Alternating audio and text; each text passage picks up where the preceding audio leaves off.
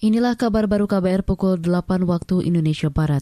Komisi Pemberantasan Korupsi KPK mendorong DPR agar memasukkan rancangan Undang-Undang Perampasan Aset Tindak Pidana sebagai prioritas pembahasan di tahun ini.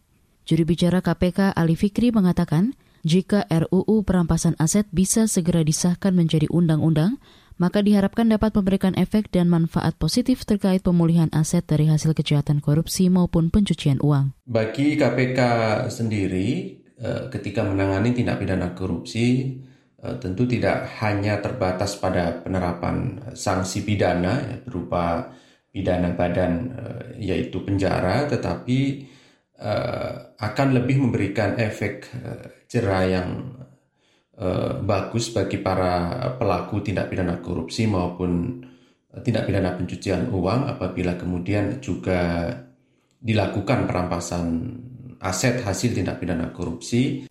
Juru bicara KPK Ali Fikri menambahkan perampasan aset dari para pelaku berbagai tindak pidana korupsi dan pencucian uang dapat memberikan pemasukan bagi kas negara yang bisa dipergunakan untuk pembangunan dan kemakmuran rakyat.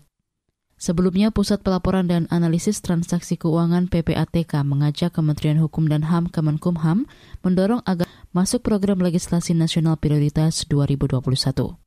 Apalagi selama ini pemulihan aset dari hasil tindak pidana di Indonesia belum berjalan maksimal. Media sosial Facebook memblokir fasilitas melihat dan berbagi konten berita bagi para penggunanya di Australia. Pemblokiran ini dilakukan Facebook merespon bakal adanya aturan baru di Australia yang mewajibkan media sosial Facebook dan Google membayar biaya ke media jika hendak menayangkan konten berita.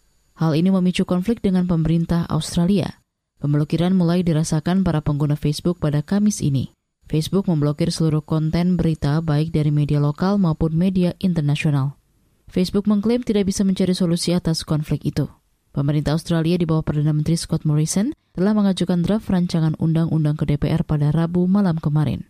RUU itu bakal mewajibkan perusahaan sosial media membayar ke perusahaan media penyedia berita atas penggunaan berita mereka.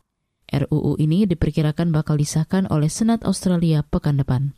Demikian kabar baru KBR.